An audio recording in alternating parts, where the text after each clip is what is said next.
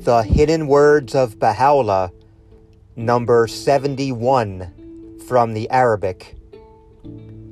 O Son of Man, write all that we have revealed unto thee with the ink of light upon the tablet of thy spirit.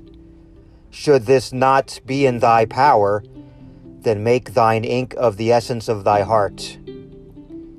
If this thou canst not do, then write with that crimson ink that hath been shed in my path.